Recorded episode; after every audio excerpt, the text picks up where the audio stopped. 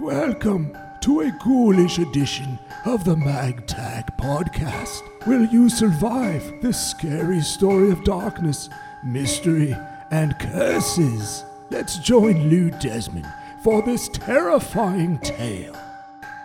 Welcome to another edition of the Maglite program. And in this case, it's going to be a very spooky Halloween edition of the Maglite program. I'm Lou, your host, and we're going to be joined by a gentleman who has a story about a very haunted and a very potentially cursed Maglite. And it's very different than a lot of stuff that we do here. We do tactical stories and we talk about people whose lives have been saved by Maglites and things like the Maglite that went through 9 11 with Gary Fishbone and the San Bernardino Sheriff's deputy whose life was saved by a Maglight that caught an AK 47 bullet. But this story being brought to us by this gentleman, well, this this is a very different kind of Maglite story, and it's a perfect one for Halloween. Joining us here, Frank Puka. Hey, Frank. Hey guys, how are you? I'm good. I'm good. So you have sent us one of the most unique Maglite stories that we have ever received. And I really have no other way of introducing it, but just telling you to, Frank, tell us the story about the haunted, potentially cursed maglite from the beginning, please. sure, no problem. This Maglite's been in my family for a while. My mother was NYPD. She had purchased it as part of her uniform. Whenever me and my friends, my cousin Glenn, and some of my other friends would go out, we would explore using this maglite because it was perfect for protection. Plus, the batteries last forever. It's a five cell D maglite, and it's got some good weight to it. So this was my go-to choice to explore with. It was around 2001. We were exploring an abandoned monastery in Staten Island. It was uh, St. Augustine's Monastery. We've been there before, but this particular time we went with a large group. And uh, as we were going through the monastery, we saw like a glow at the end of the hall that led down this long, dark hallway with graffiti everywhere.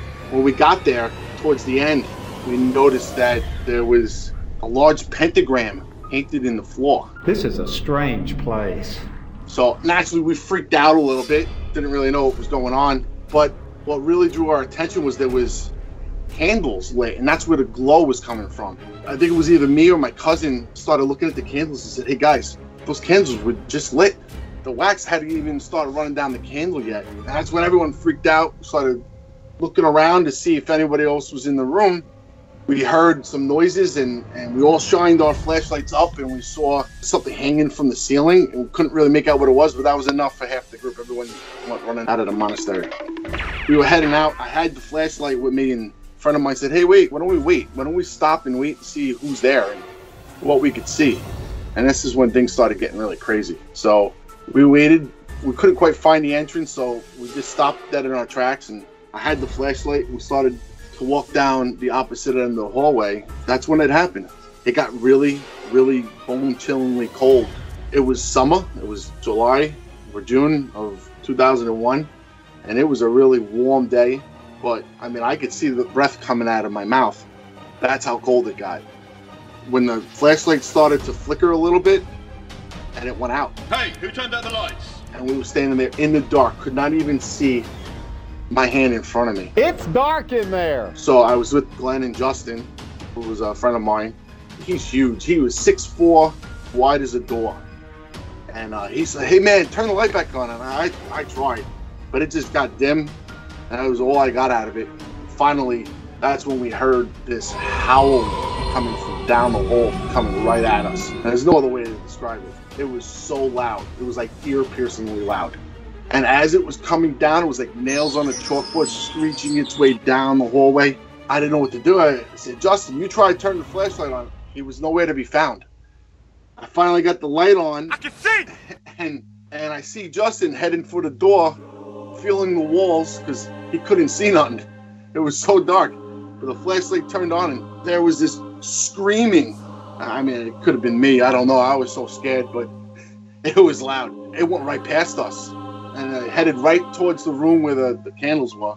Finally, we found the entrance, and that's when we dipped out. And got outside and I started telling everybody what happened, and but no one wanted to believe us. But Whoa. yeah, that was the the interaction I had with that entity or whatever it was. I, you know, I'm a little Now skeptical. I'm gonna I'm gonna stop you for a second because you described in your email to Maglite how you flailed around with the Maglite like you were trying to hit back. Oh yeah, I, yeah. I forgot to mention that. So yeah, when before the light turned back on, and you know, I felt something on me, and I didn't know what it was. So I started swinging that light around like it was a baseball bat, and I was yelling out for my friend. I said, "Hey, Justin, Glenn, where where are you guys?" And they didn't even say a word. They were gone. They were they were running. I was swinging that uh, mag light around like crazy. So when I got the light to turn on, the thing had already passed me. So uh, Now, now, one thing, a detail I want to point out: you did say in, in your email that something weird happened to the Maglite when you were swinging it through. Right? You said it, it felt like it had turned wet and cold.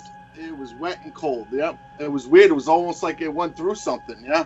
The details were uh, really pronounced on the, the email, but it's hard for me right now to remember everything I told you guys. Stand up on the back of my neck. So I'm just saying.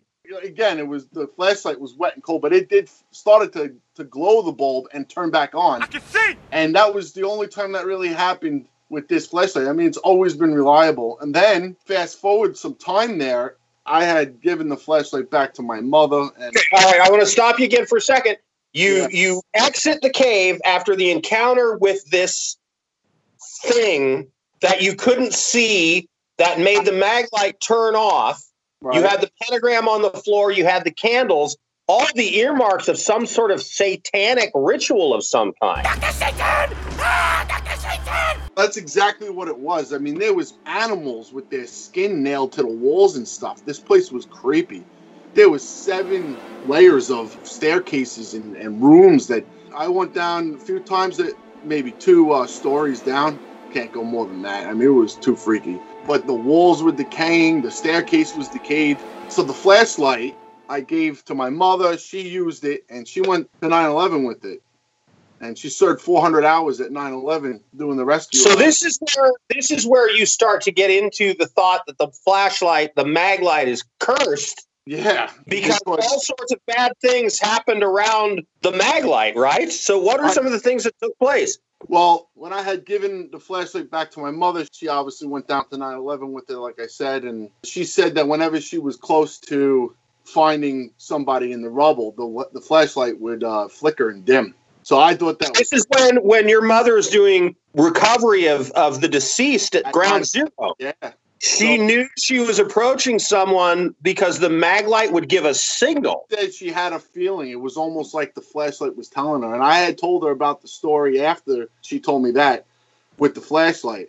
So she said you got to get rid of this flashlight. But i eventually gave it to my cousin glenn. He had it for a while and he said it was some creepy stuff happened with him. You know i wish he was here to, to talk more about it but uh, i don't want to speak for him but i did speak to his mother who ended up getting the flashlight when he freaked out and she's a rather spiritual person and she ended up giving me back the flashlight, but when she had it, she was walking her dog like she always did. She took this flashlight with her for protection. So she had the flashlight with her, and it started to flicker and dim. And two dogs jumped over her fence and attacked her and her dog, and she defended herself with the flashlight. She knocked the dogs away. Her dog got hurt pretty bad, had to go to the vet and get stitches, but uh, it saved her.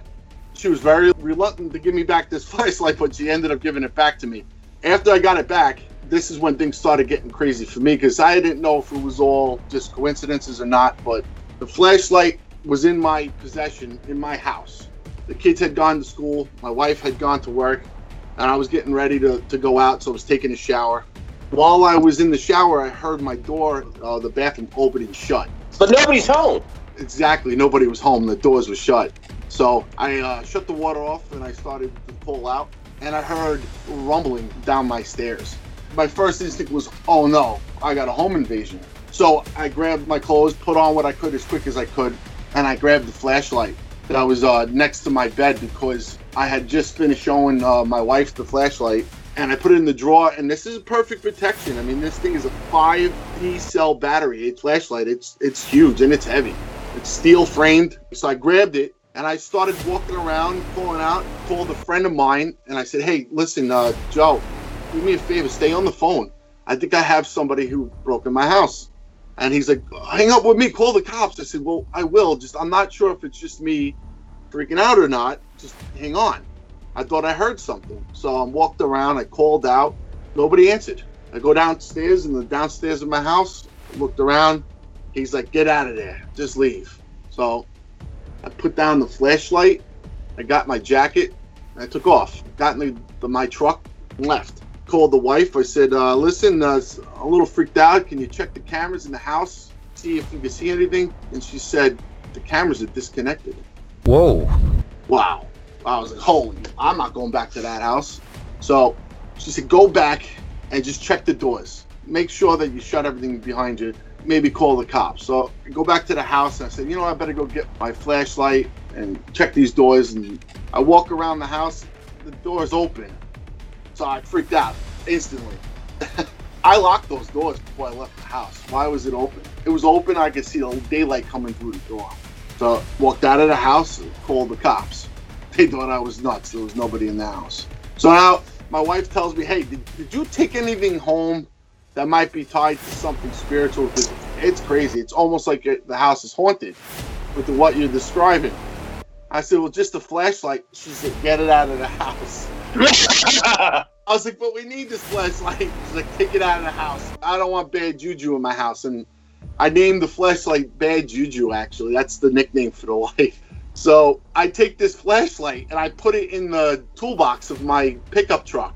Well, would you know, I go back out to the truck to start the truck and it doesn't want to start. I think it's the battery. I go to jump the battery, don't want to start. I finally get the truck to turn over after four or five attempts, and then I hear a huge clanking, clank, clank, clank, clank, clank, and then that's it. I call up the dealership. I had to get the car towed. My motor seized but it's a 2018 F-150 and it has 24,000 miles on it. There's no reason for that car to have seized like that. They told me the cam phases basically went out of out of phase and pop in the motor failed. So after all these things, what do you think is going on with your Maglite? I gotta be honest with you. I think this thing is like a polar vortex for spiritual energy or something. I really don't know how I. I don't know what it is it dims whenever something weird's going on, or it's kind of like a warning to me, like, hey, you might want to get out of here. Dr. Satan! But, well, but you know, that's what's funny about it is it acted as a warning to your aunt that she was about to be attacked. It, it highlighted for your mother at ground zero that there was um, a deceased person nearby that she was searching for. But then you're saying it brought an entity into your house and destroyed the engine on your truck. I don't know. Maybe it has a way of pulling spirits into uh, into this realm. I don't really know. Both positive and negative. I got to be honest with you. I still won't give it up. My, my. I might have to keep it outside in, in my truck or in the shed, but uh, I'm not giving up this. I'll, I'll tell you. I'll, I'll, I will tell you one thing for sure. We're not going to be requesting that you send that light to Maglite. Don't worry. No hard feelings. We'd rather not have it in the building. Well, you know what we're going to do? We're going to get you a brand new Maglite so that you have something that uh, is top of the line you can use. And what I would suggest is the raised Catholic child in me says, take that down to your closest parish priest and have the damn thing exorcised. Holy water on it, say something over it, whatever it takes. But uh, I, we don't want it causing any more damage to anyone. I should put it on eBay and sell it to a ghost hunter because it's yes, it's a spiritual wand. So uh, you know, while what made Glenn give the flashlight to his mother was um, he was doing his basement over, and he had hired somebody to come along and, and help him do some of the sheetrock. And uh, I'm an electrician, so I went there to help him, give him a hand with the electrical. We started talking about the old days, Staten Island, and how there was so much for kids to do, get in trouble doing, whatever. But uh, we would explore all over. And the Tomb, Seaview uh, Mental Hospital, the morgue. I, I, mean, there was plenty of places to, to go. But this one place, people really didn't dare to go to. People really felt uneasy going there. So we went there, as usual. You know, we had to dare ourselves to go out and explore. So Dave told us that he was part of a film crew, that he was hired to do one episode. He held the camera. But while he was there, the people who showed up claimed to be some sort of spiritual warlocks that would awaken spirits. You know, he said he was holding his camera the whole time saying, Yeah, all right, here we go. We're going to hear something and it's going to be like, oh, what was that? And we're going to go chasing it. Who knows? Blair Witch Project all over again. But then a group of kids came in and disturbed their filming. So they had to back out into the shadows to see what was going on. And then just like that, they were going to step out and say, hey guys, look, we're doing something here. But they knew 12 kids versus four wasn't going to be a, good odds for them. So they just stayed quiet. And sure enough, we got scared and ran out. And it happened to be us that was there. I was like, no way, what's the odds of meeting somebody who had the same story that, about how they lit the candles and painted a pentagram on the floor. And it turns out they hung the cross that was hanging on the wall in the sanctuary upside down from the rafters. And that's what we heard swinging from the uh, ceiling.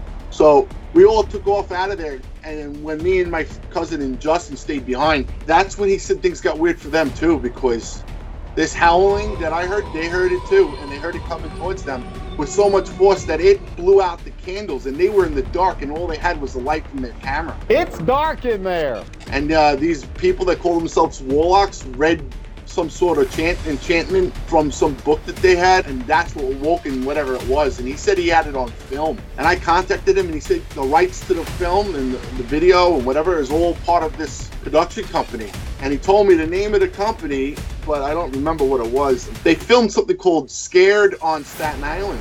It came out the following year after that whole thing happened. So from 2001 to 2002, they were filming and they put it into production. So he says they got video of this enchantment and trying to pull spirits out of thin air, I guess. That was like a little too much for me to really do it. So Glenn said, I don't want this flashlight in my house. And that's when he gave it to his mother. I ended up getting it back. So, yeah, I, I couldn't believe it. 15 years later, I hear that. And that was about five years ago. So we're talking 20 years ago, almost 21 years ago is when all this happened.